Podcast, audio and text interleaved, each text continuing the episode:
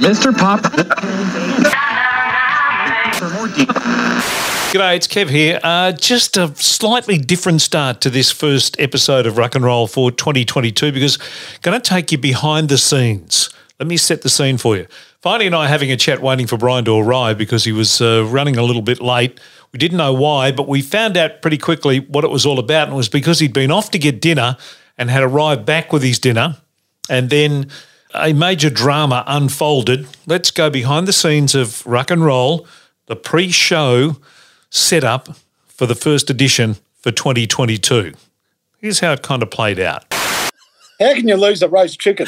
Yeah, exactly. I- If I know, it's, it, I've only walked about fifteen feet. Let me have another look. Hang on. A live chicken, I can understand that you would, you know, you could lose a live chicken inside your house, but I'm struggling to find out how you lose a roast chicken. Yeah, difficult. So, have you been? Yeah, yeah, yeah, good. Daryl's f***ing car. Oh, so I've wasted enough of your time. I must have left it in Daryl's f***ing bongo van. This is f***ed. We'll ring Daryl and get him to bring it. Well, now I've got to find my phone. Hang on, it's inside the chicken. It. It's the new Colonel's special stuffing. Smell it. The Red Rooster with the uh, all-improved. You can smell the phone. Samsung, yeah. This is f***ing bullshit. There's always something going on with you, Mannix. I can smell it, but I don't know where I put it. This is f***ing bullshit. All right. I don't think Khawaja's going to get out of this all right oh, either. Oh, here we go. I knew that had come up. Can we start? Then that way, you know. Please, I'm sorry for wasting your time. That's perfectly all right, Brian. Losing my dinner. Now, trust me, the reason that we took you behind the scenes is because that chicken will reappear as you enjoy the first episode of Ruck and Roll for twenty twenty-two. We can now officially get it underway. This is Ruck and Roll, your weekly shot of sport and music with Kevin Hillier, Brian Mannix and Mark Fine. Hello everyone and welcome to Ruck and Roll twenty twenty, the show that brings you a little slither of sport, a cacophony of music and a barrel load of bullshit. Uh, with the uh, the same three that were here in uh, twenty twenty-one are back again in twenty twenty-two. I, my name's Kevin Hillier. Uh, with me is Mark Fine, who has uh, re- uh, survived and recovered after Christmas and New Year. Hello, Finey. Yeah, g'day. Good to be back. Hello, Kev. Uh, you're looking good, mate. You uh, twenty twenty-two has been a has it started well? Well, you know, it's everybody's. Got a bit of COVID in the family, don't they? We've had a couple of cases, but they've all recovered nicely. So, yeah, I think everything's going along tickety-boo. And uh, the third part of the uh, the trilogy of horror here for Ruck and Roll is, of course, Rockstar, and the man whose, uh, whose latest offering uh, called Start Again is up on Spotify. If you want to check it out, Brian Mannix. How is twenty? You, how has twenty twenty-two started for you, Brian? Well, not not fantastic, Kev. Uh, like as I just mentioned to you, I've just you know gone all the way to Red Rooster, and they finally did have some chicken, which fifty percent of the time they don't. Mm. And I've walked into the house and I put it down, and I don't know where I put it. So I've got the salt and I've got my Coke, no sugar, but I'm buggered if I know where the uh, where the uh, chicken and chips is. So anyway, that's right. That's not important. But also, right. I got the COVID. You've actually got it. Well, no, we thought we had it, but we did. Two of those R A T tests, they're bullshit. They mean nothing. My son passed two of them. He's got COVID back in Adelaide. But I've got a friend that works, um, oh, there it is, behind the computer. You're guilty. All right. Once I put the screen up, I Houston, couldn't find the Red Rooster. We have chicken. So um, my friend, that she tests all the tennis players. And um, so she's got the rapid test, but it's a bit better than the bullshit ones. But I passed that. And then I realised that I actually had two cigarette patches on on the one day. So, of course, I'm feeling dizzy and lightheaded because I'm doing a nicotine overdose. So, um, yeah, so it was good to find out that I don't have COVID, but I still can't get over how bad the House of Gucci was. Worst movie ever. Okay. All right, I'm well, done. Hold your movie review. We've we've lost Finey. I don't know what's happened there, but he's he, – Well, he's trying to find his Red Rooster, we've, probably. We've lost him. How have you been, Kev? How was your New Year's and Christmas and all of that uh, stuff? Yeah, good. Look, really quiet and really small. Uh, didn't do anything big. Uh, my son came over with uh, with his wife and uh, and uh, obviously our two little uh, two-year-old uh, grandson, or just about to turn two-year-old grandson. So that was lovely. That was a really nice uh, experience. That was after Christmas, but really quiet. And I, I, yeah. I reckon my street and my area had the biggest fireworks display ever, but wow. not, not as many. There was only one, and it was a really big one. Um, oh, so they pooled their resources. Yeah, it, it, it seemed to be. So instead of having sort of crackers going off everywhere and it's feeling like you were surrounded by it, it was just the one big one uh, that actually, tell you, they must have had some money, because the fireworks display and sound locally went past when the T V finished. Oh, wow. Which is, I think, very impressive, because I was uh, I was inside watching the television one and listening to uh, the one outside, and the one outside was still going when the T V finished, and they'd gone to some silly bloody Village People movie. Finey's back. Oh, Milk. That's a terrible film. I don't know what the film was, but it started with Steve Guttenberg roller skating. I think it's You Can't Stop the Music, isn't it? Oh, it's a... Oh, it's bloody yeah, awful. Bobby, You Can't Stop the Music, but... Um, Valerie Perrine was in it, Steve yeah, Guttenberg. Yeah, oh. Milk is the big song from it. Yeah, oh, okay. Dreadful. Oh, yeah. Shocking. Uh, we, now, we know what Finey did for New Year's Eve, because he um, he had a New Year's Eve party at his place. What did you do for New Year's Eve, Mannix? Nothing. I sat at home by myself, um, spoke to a lot of my friends on the phone, um but I must have got really pissed and shit-faced, because the next morning mm. I couldn't remember who I'd spoken to. Oh, right. Or, so I must have been drunk and just chewing everybody's ear off. So um, to those people that I rang on New Year's Eve, my apologies. Um, my intentions were good, but uh, – Now, we've had uh, lots of uh, lots of things happen apart from Christmas and New Year. Oh. There's been an enormous amount of things happen, enormous amount of sport happening. Um, enormous yeah. amount of people who've passed away, who uh, I, I wanted to mention some of those. Um, Please do. If we get a chance, uh, before we get to what is a fabulous chart, and I really want to spend some time on this chart, because it's, it's the Go Set chart from June sixth, nineteen seventy. It's got some absolute rippers on it, and it has some of the biggest shockers of all time. Look, I don't know what you think, Finey, but I thought this chart has got so many classic songs that have kicked on to be classics, and I was really impressed with it. I thought, you know, there's, there's always going to be a bit of filler there, but I thought that this chart was probably the strongest one we'd looked at. I agree. I, I think a brilliant chart with some glaring exceptions, which makes it perfect for our program. yeah, yeah. yeah, when you're picking, when you're trying to find three absolute crap ones, th- there's no shortage, but there are some out, some ones that stand out like a beacon. And now, finally, I wanted to ask you about uh, sport over the uh, the Christmas New Year period. Have you watched much? Have you uh, got into the Test cricket? Have you what? What have you done? Yeah, well, you know, the Test cricket has been one-way traffic, but of course we had that exciting draw, so at least England can hang their hat on something. And well done to Bairstow. That was a yeah, it was gutsy performance. Yeah, it was. Scotty Boland, of course, the revelation. He's been a beauty. It's quite a, it's quite staggering when someone comes in and makes a debut of that at the age of, what is he, thirty-one? Hang on, I've lost Finey again. Beg your pardon? Yes. I wondered whether you heard the last words that he just said before. You, I clicked the admit button and you came Maybe in. You get my neck fished again. It's starting to look like a vagina. No, we're not goes. discussing that. I'm talking to Finey about the cricket, for God's sake. Now, oh, we're back recording now. This is this is going to air.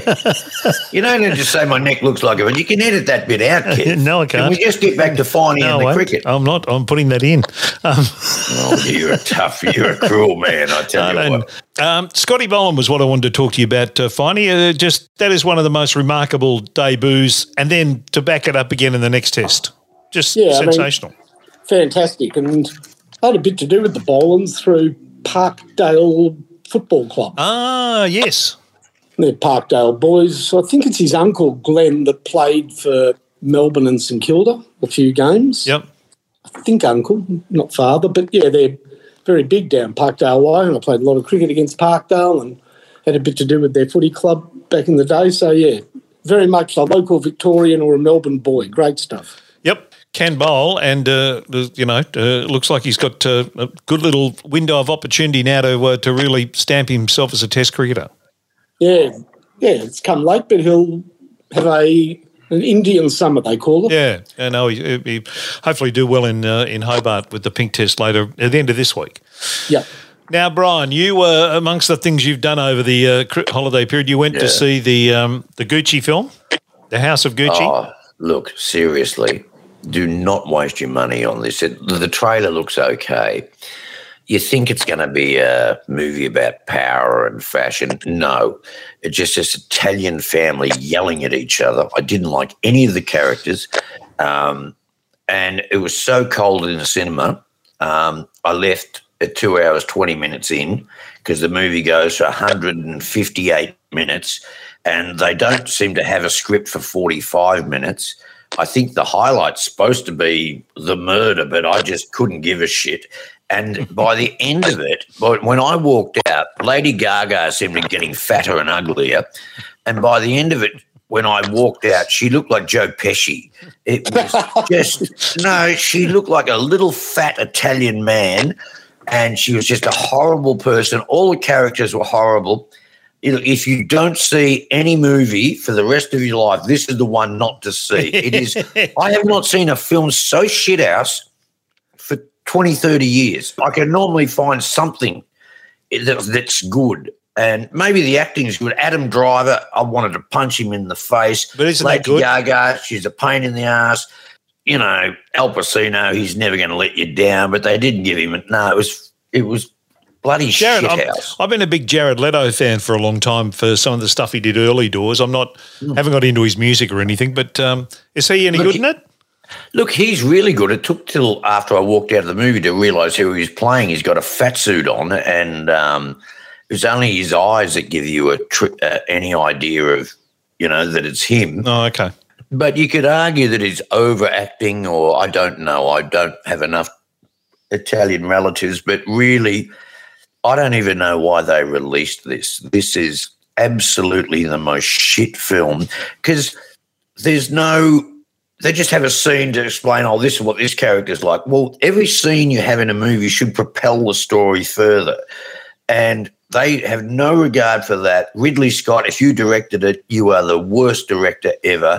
The script is shit. It should have had red pen goes all the way through it.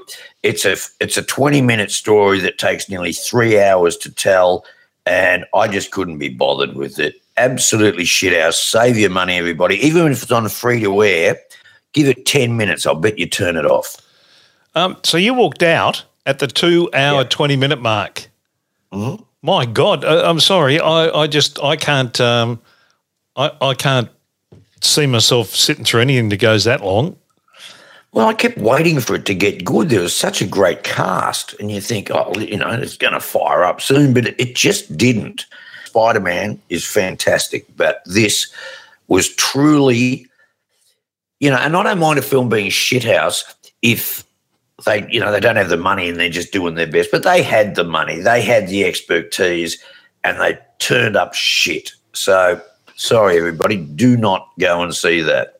All right. So that's uh, not on the recommended list of things to uh, to have a, a squiz at. Have you been watching any television, Finey? Any uh, apart from the obviously bits and pieces of sport?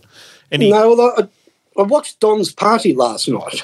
Oh, I nice. watched that the other week. Yeah, you know what the great surprise with Don's Party is? No, go on. That Rowan Connolly's not in it. Yeah, it's a very good point. Very good. You know, point. It's like um, you know, somebody walks in and, and Ray Barrett goes, "Is it Ray Barrett?" Yes. Yeah. Yeah. It's just a great line. He goes, "Are you a Labor voter?" And he goes, "No, I vote Liberal." He goes, "Gee, I've never actually no." It's said Graham Kenny goes, "I've never actually met a Liberal voter. That's very courageous of you." Yeah, was that Alvin Purple? He was saying that too. Was that Graham Blundell? Yeah, yeah, yeah. yeah. Graham, Graham Blundell. Blundell wife, all... But it's just a great movie. It's a very, very good movie. Rooting his wife, didn't they? Candy, yeah, Candy yeah. Raymond. Yeah. Yep. Yeah. Yes, um, it's, it's a, very, a fairly unpleasant movie by the end of it. Oh, really true and honest, but. You know, when they're all pissed and they start, you know, being really honest about well, you never paid us back for this money. And well, hang on, oh, yeah. yeah, yeah, for the pool, oh. the pool or something they built or something, wasn't it? The lent of money for. Yeah. And jo- John Hargraves is very good in it. Yeah, he's a great actor. Yeah, he's very good in it. Um, as is um, Harold Hopkins. Yeah, no, I'm forgetting who Harold Hopkins is. The little, he's got the little curly hair. He's the he's the stud boy in it. Yeah. yeah oh yeah, yeah, yeah. He was in Mad Max, the bad guy that had to chop his ankle off. No, I don't remember that. At the end of Mad Max, he what? said, you know, you can chop your ankle off, or the car's going to blow up. All right, here's a confession: I wasn't a huge rap for Mad Max. No, the music was dreadful. I wasn't a huge rap for Mad Max. It, it's not a, a movie that I've ensconced in my head. No, the art direction was the best thing of it. The leathers and the black cars, and that was cool, but the um, the rest of it was a bit ordinary. Now, why did you watch Don's Party? Pretty much why Edmund Hillary climbed Everest, Kevin. I was flicking at the channels last night and it was there. I did a similar thing. Well, well, we watched it, but I did a similar thing recently. I watched Chopper. Oh, you're right there, Brian. I'm just, you know, trying to keep myself lubricated in this heat, Kevin. All right. You know, well, people die in the desert for less than this. Now I've got to ask. Uh, we've talked. We've we've touched on the cricket, but only not the, the area that I think everyone wants us to touch on the cricket with, and that's the double centurion from the fourth Test, Brian Mannix. Okay. Usman Khawaja. I have been bombarded with um, people asking me about how I feel about Khawaja. Have you changed your feelings on Khawaja? No, I haven't.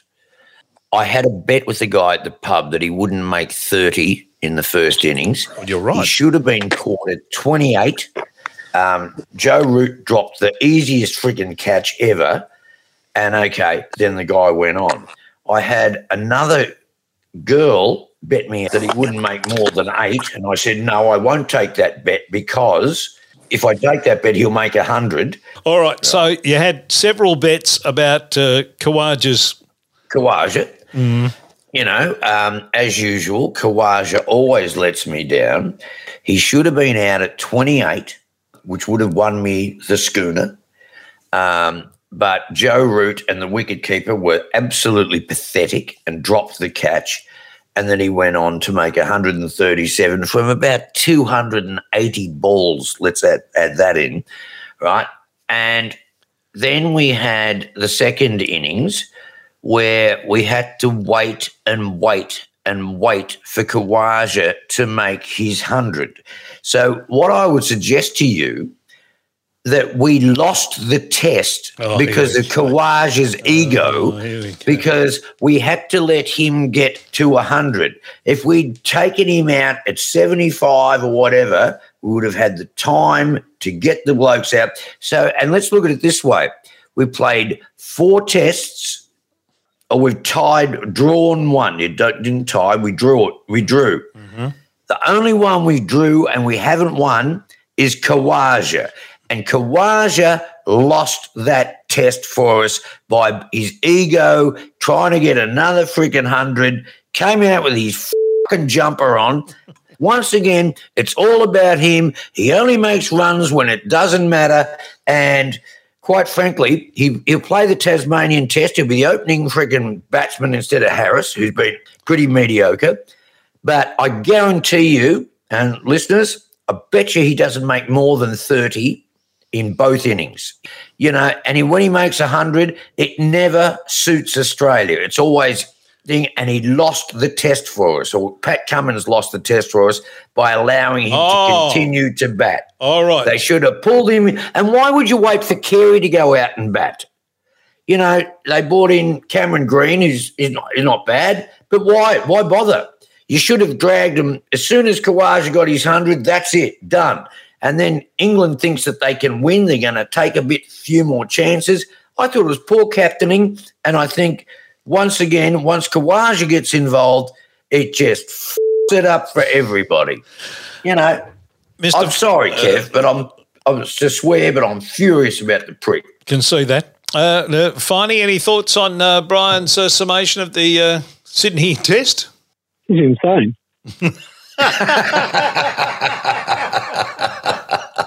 And so say all of us.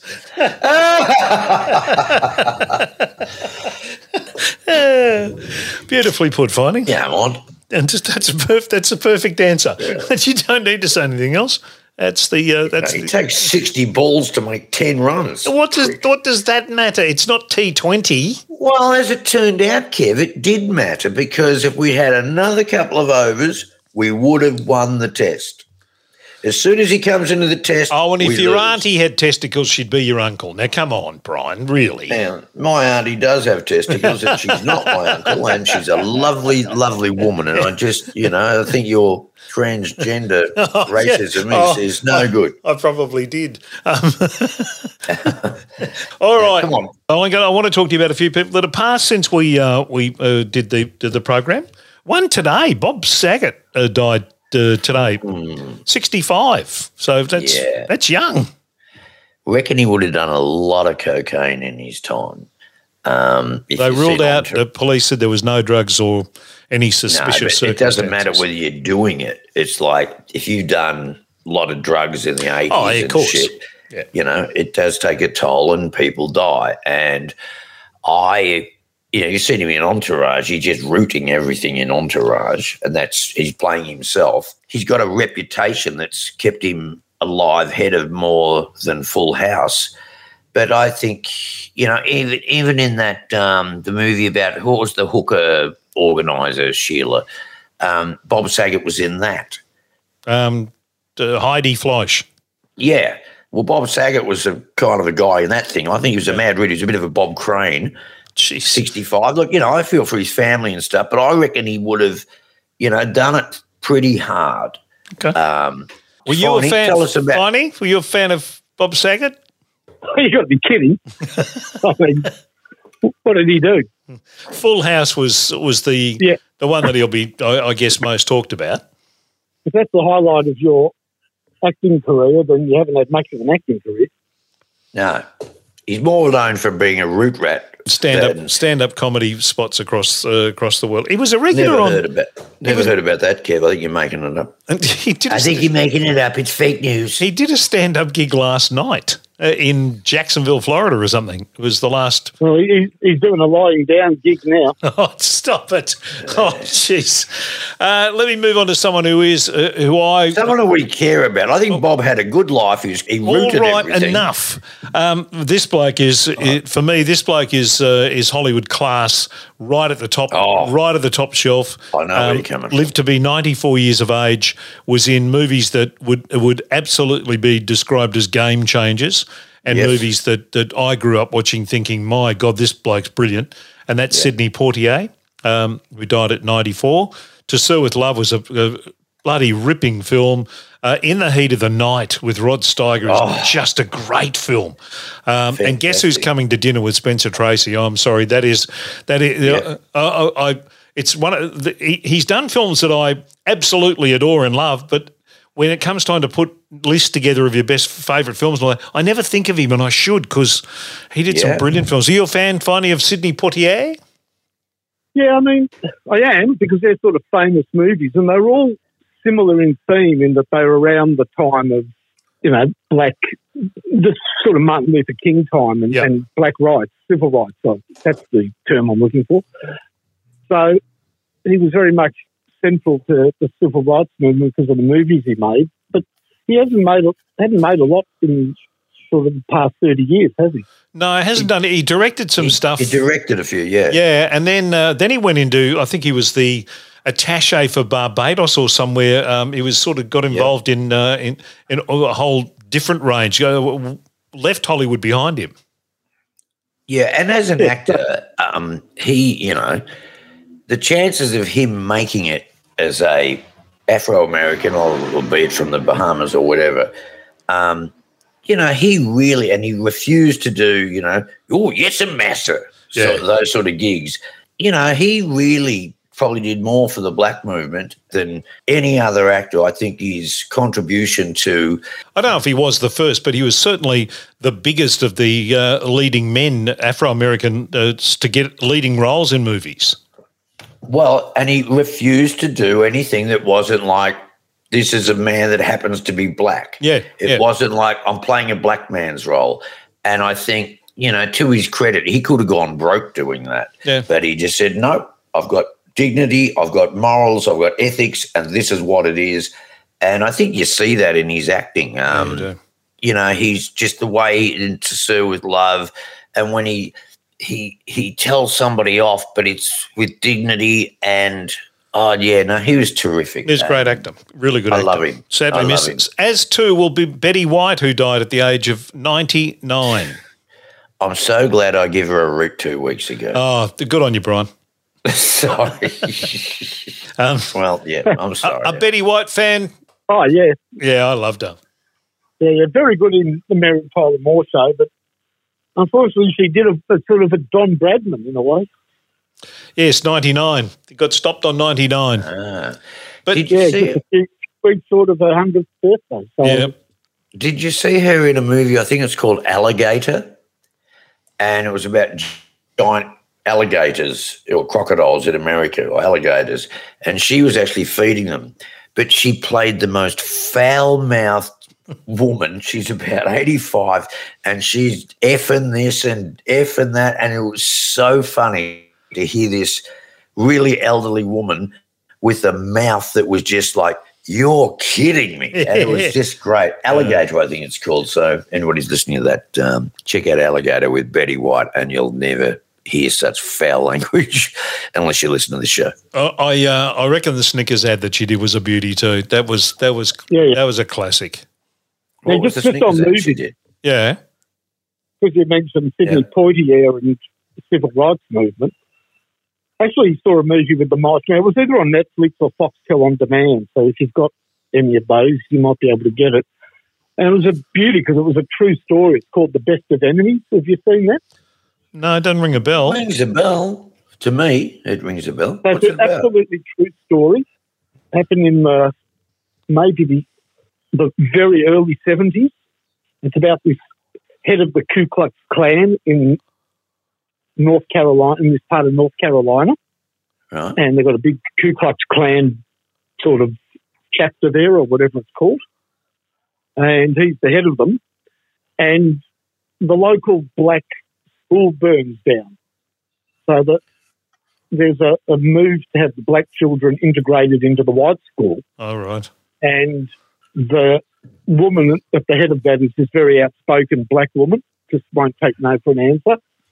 And they end up doing this thing, I can't remember what it's called, but it's sort of a like a mock trial. And, and this guy comes in, a black guy comes in from out of town and brings both parties together, and they've just got to sit down and discuss it and then and then take a vote on it at the end of it. But what happens during the close contact between these parties, the head of the Ku Klux Klan starts realising that this black woman and, and a few others, they're actually do more for the town and they're more decent than some of the people in the Ku Klux Klan. Oh, okay.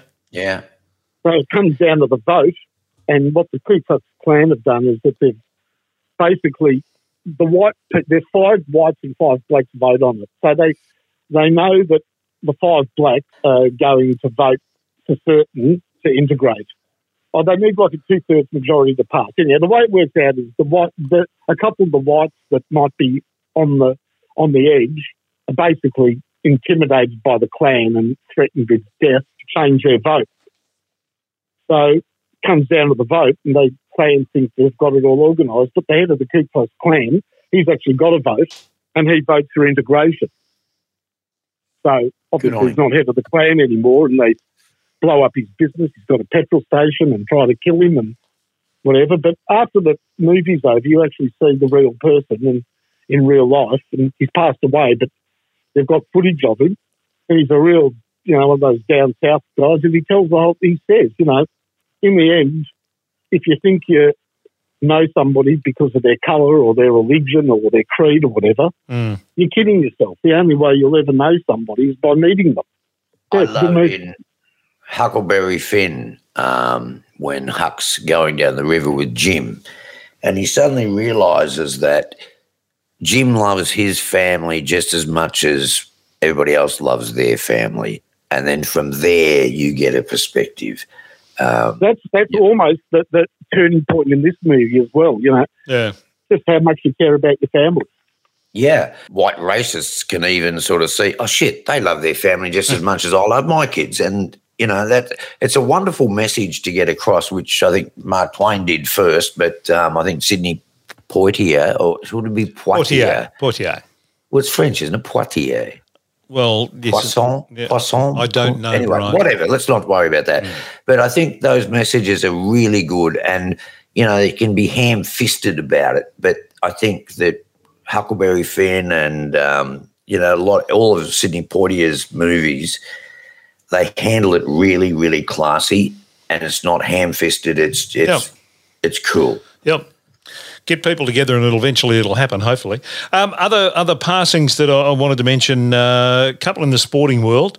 John Madden, the uh, the American uh, uh, football. Well, he's been a broadcaster for the last thirty years, but he's actually a really really good uh, coach, a Super Bowl coach in America.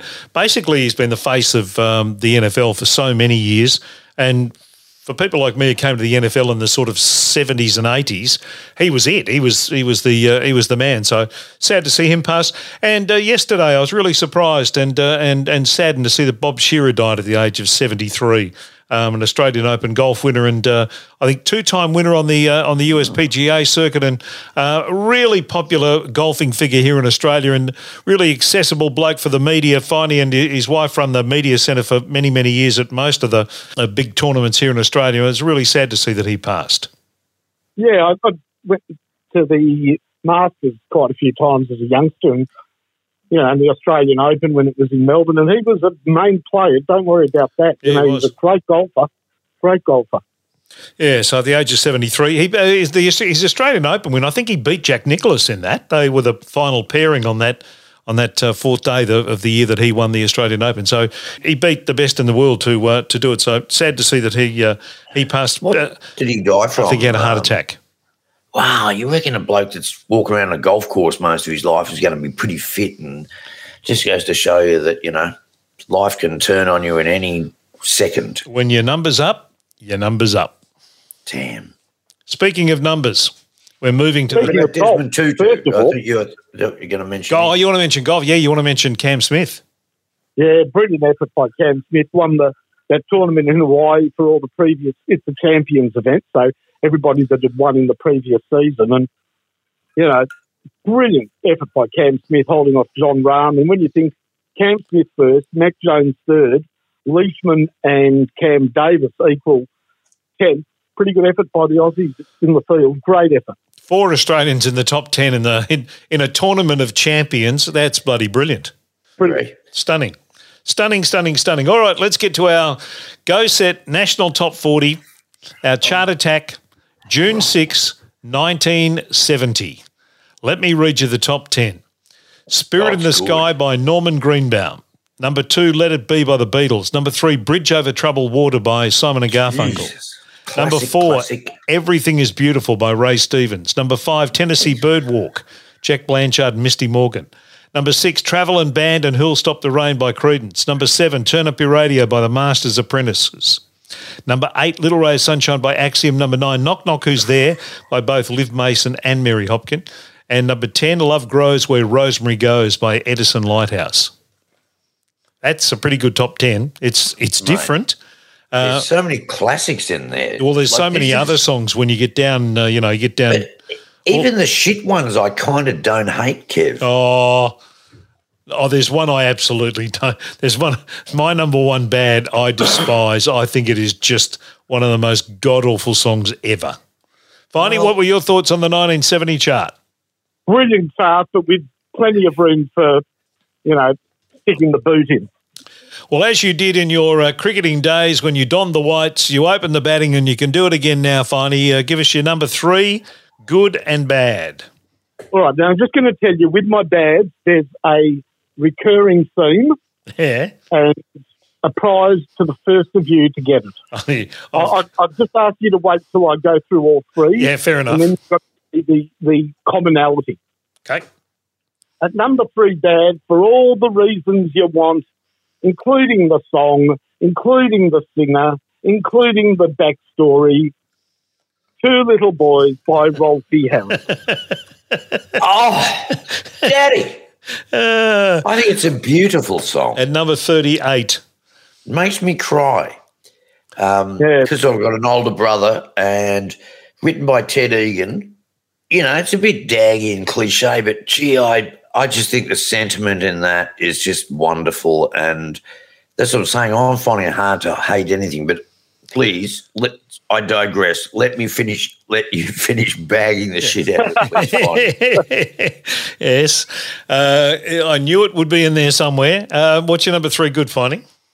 Number three, good is Led Zeppelin, Whole Lot of Love. Yeah. And as you oh. say, as you say, Kevin, some songs just jump out of the radio at you, and this oh. is one of them.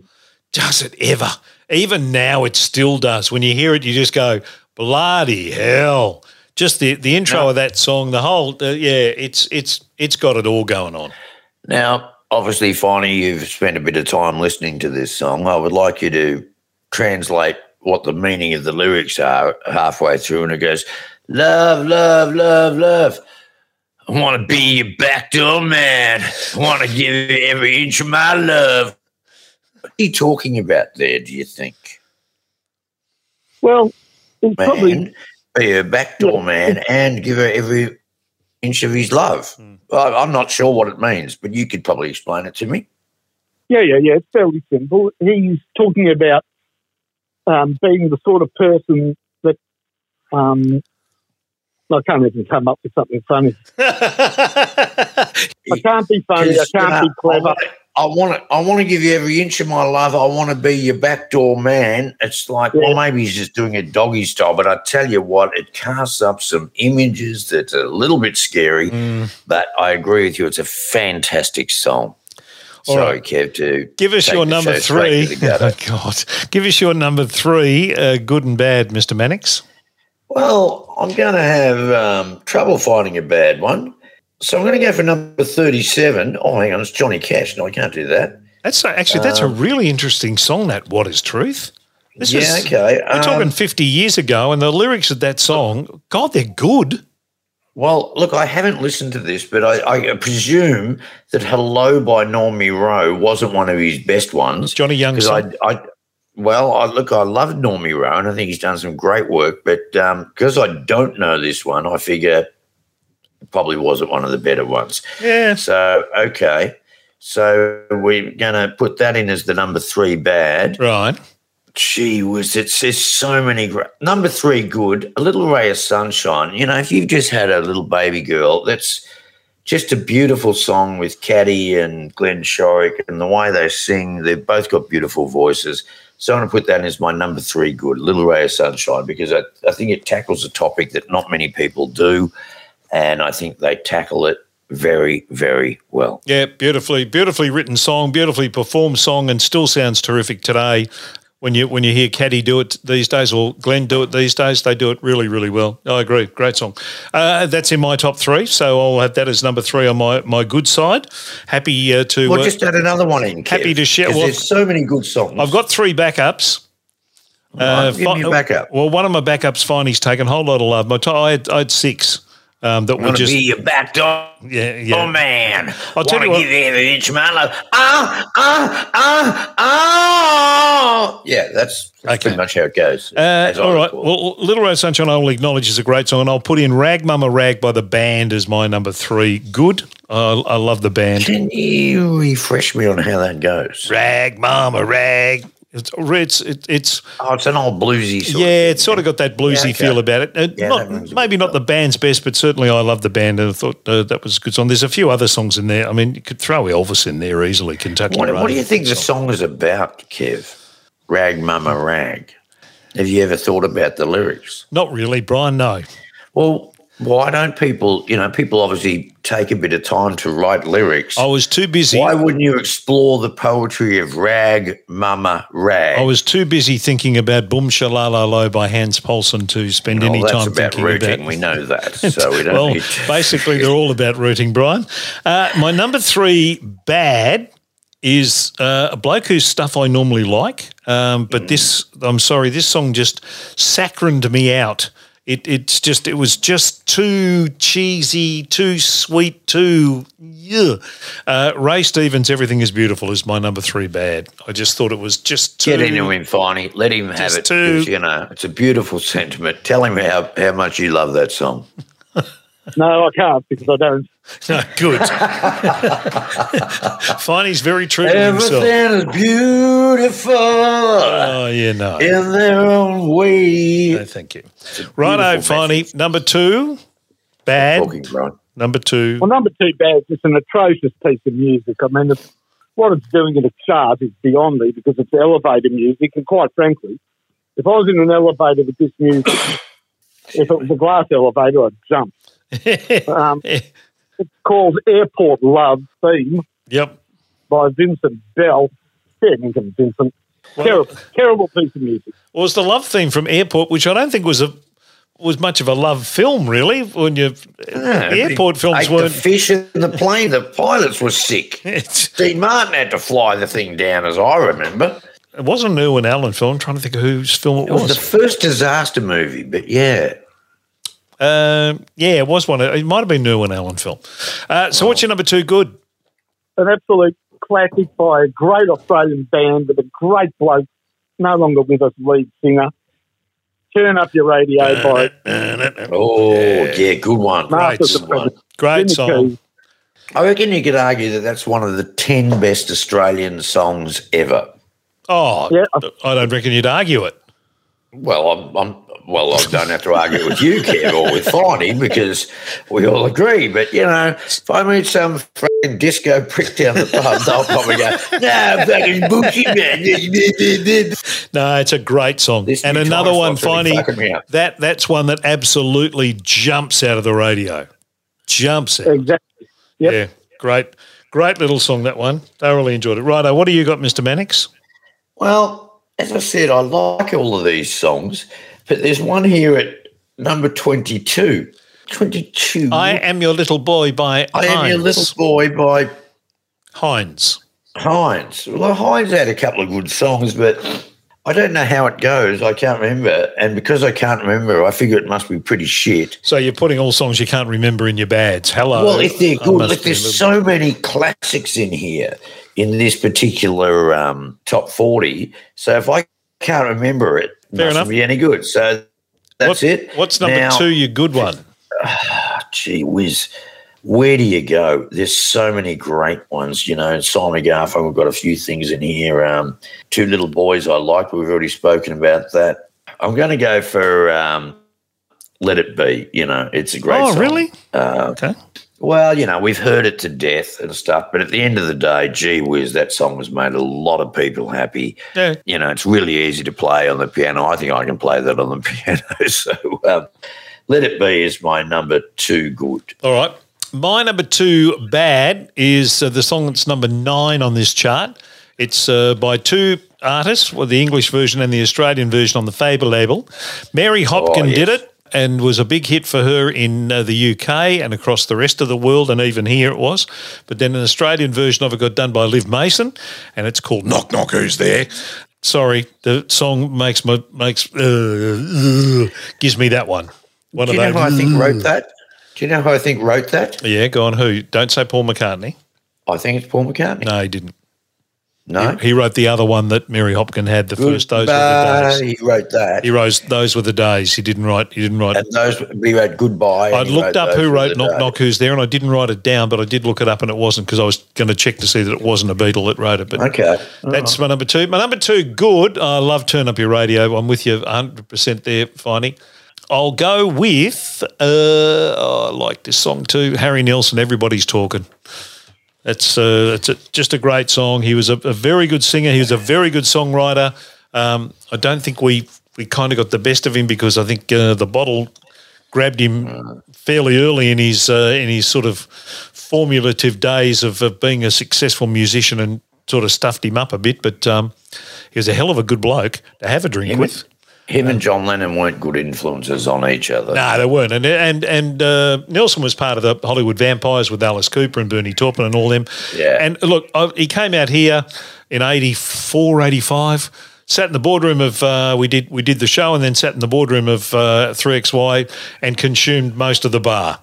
He just he he was he, he loved it. He loved it and he was good at it. When they recorded that album Cats, which John Lennon produced, yeah, they just were so drunk they thought they'd just scream a lot, and his voice was never the same again. But yeah. he used John Lennon to get an extra special deal. Um, and he also worked on um, John English's musical Paris. Yes, he did. Um, he wrote some great songs, but I think um, it's clear to say that the alcohol, just too much alcohol. You yeah. know, it's good to free your mind up, but you know, him, not no, to, him to up fuck everybody else yeah. up. But he's my number two. I, I, I, I love uh, Nilsson Schmilsson and Little Schmilsson in the Night. I, I really like his albums. I think they're terrific. Well, so that's, that's my – your sex, your sex practices, Kev. Can we get back to the music? All you right. A bit of Nilsson Schmilsson in the middle of the night. Thank well, you. You know, that's between you and Sarah, okay? Fair enough. All right. Number one, finally, what do we got? Uh, now we're gonna. I've got my hand on my buzzer ready to answer the theme of your bads. So you've gone Two Little Boys, you've gone Airport Love Theme. What's number one? All right, number one, this is just the most ridiculous song of all time. What it's doing up in the top ten with some great songs is it just shows that, you know, the public at large is made up in no small part of idiots. yeah, this show doesn't uh, do anything to dispel that myth. There you go. And so the number three band is Tennessee Birdwalk. Oh, God, yes. By Zach Blanford and Misty M. Organ. Now, who? Misty M. Organ. Misty Morgan. Misty M. Okay. Organ. That's very funny. Now, uh, he said now, Misty M. Organ. Yeah. Now, if you hear this, you might song, have Misty Organ, Kev. You, you know, it might be a medical condition that yes. you're insensitive to. All right, well, let Finey finish. Go on. Oh, okay. Well, this this song is too sort of nonsense with this silly song about a bird in its underpants. And obviously they've just bought a Hammond organ because they're trying all the special effects. Yeah. Oh, no. Yeah. So what is the common theme between my three songs? So hang on, we've got uh, Two Little Boys, we've got the Airport Love Theme, we've got the Tennessee Birdwalk. Uh, People using their organ wrong? Yeah, nothing good comes to playing with your organ. uh,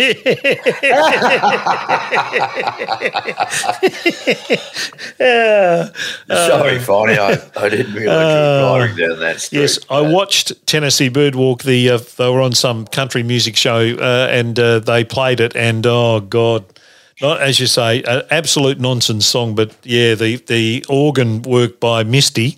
Misty was on the organ and uh, – yeah. Yeah, it was it was something to behold, that's for sure. Righto, Mannix, no, number one, good. No, you got my good well, one. Oh, hang on, no, yeah, sorry, jeez, pardon yeah, me. Come on, Kevin, give him some respect oh, if you don't I mind. Apologise, Finey. Yeah, and just it's are you going to be able? To, are you going to be okay with this? You know, after Kevin's disrespected you in such a way, will you be able to pick yourself up and continue going with the podcast? Because quite frankly, I've oh, never heard Kevin be so disrespectful to anybody as he just was to you. Hang around, Brian. I'm about to get more disrespectful with you. I think he's just so nervous about what's going to come out of your mouth during this podcast. That's very true. All right. What do we got, Finey? Number one good, and this is a first for me, first time I've actually gone to the very top of the chart. Oh. But I am going to the number one in the chart. Spirit in the Sky by Norman Greenbaum. Now, I don't know who Norman Greenbaum is, what he did before or afterwards. Not much. I've got, I've got a feeling at some point in his life he converted from Judaism to Christianity. But, yeah, it's a great song, Spirit in the Sky. It's just got that sort of that cool vibe about it and that cool Eastern sound sometimes, and I think it's a great song. It's actually travelled well, hasn't it? From nineteen seventy to today, it's actually travelled really yeah. well. Yeah, it has. Would you consider it a little bit glam rock, just a hint of glam rock in that song? Yeah, yeah, yeah, yeah. yeah. That's probably what I like it. It's got yeah. a touch of the glam, a touch of the psychedelic. Yeah. Yeah, well, you yeah. know, it's got a, and it's and it's and it's kind of got a bit of religion going there too, yep. and um, positive. It's a positive message with a bit of drugs and glam rock mixed up. I think that's a great combination. Sounds like yeah, you last Saturday night. It's nineteen seventy in a bucket. Yeah, no, it is. No, it is. No, wonderful. Absolutely. No, good choice. Your killer choices. Whole lot of love. Turn up your radio and Spirit in the Sky, Finey. You've nailed them, as you have uh, the three bad. Now, Mister Mannix, your number one bad and your number one good. Um. Okay. Bad. I don't know. What's I O I O by the Bee Gees? Is yeah, that shit? Yeah, uh, uh, instantly forgettable song. I had to listen to it this afternoon. It's it's one of their kind of little poppy little songs that it, it didn't or set the world on fire.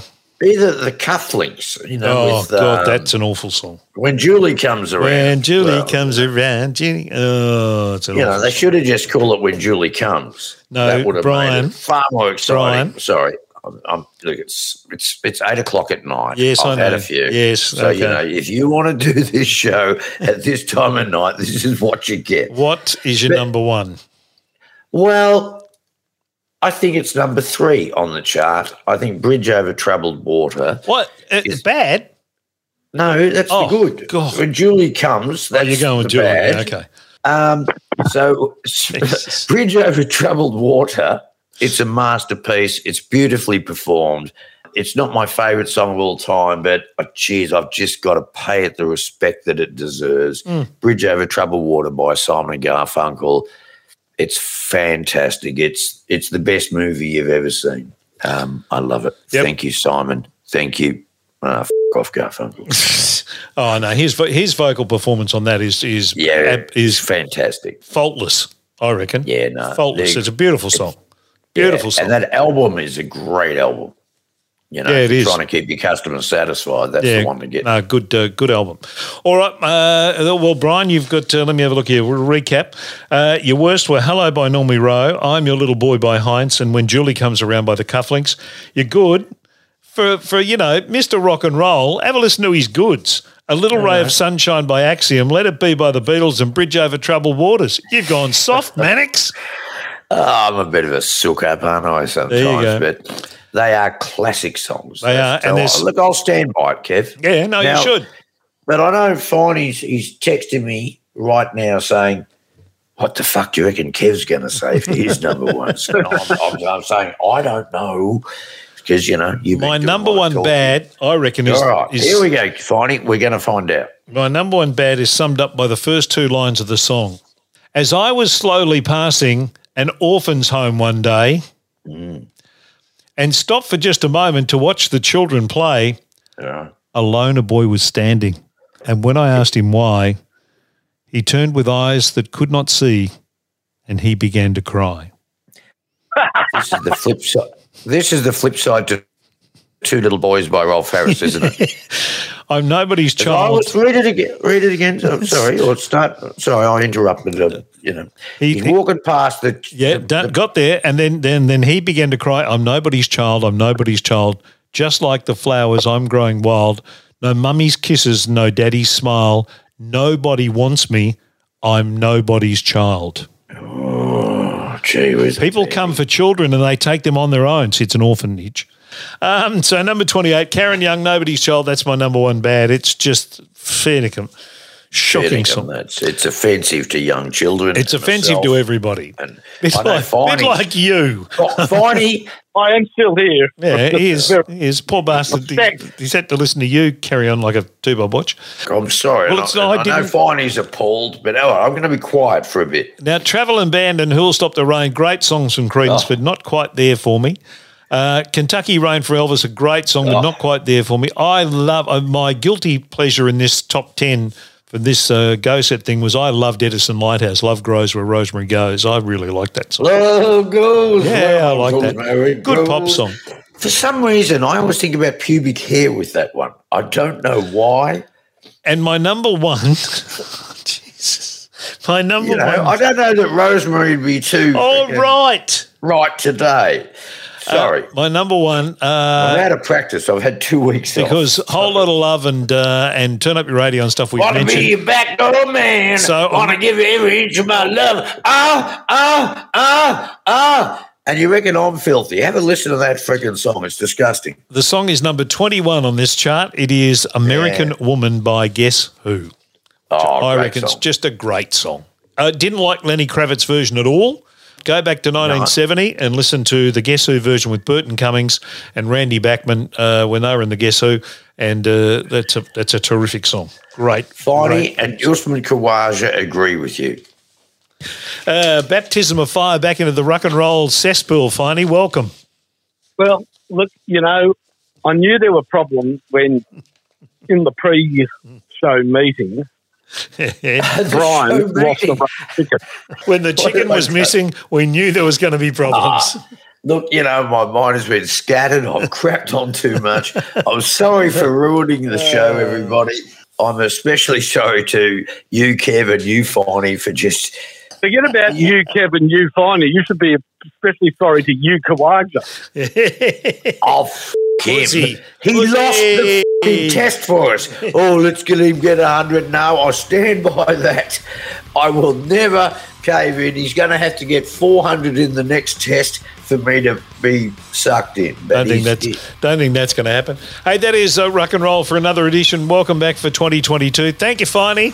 Thank you, Kev. Thank you, Brian. And uh, look after yourself. We'll see you in seven days. And, Brian, the next show may be an intervention. We're not sure. We'll have a discussion.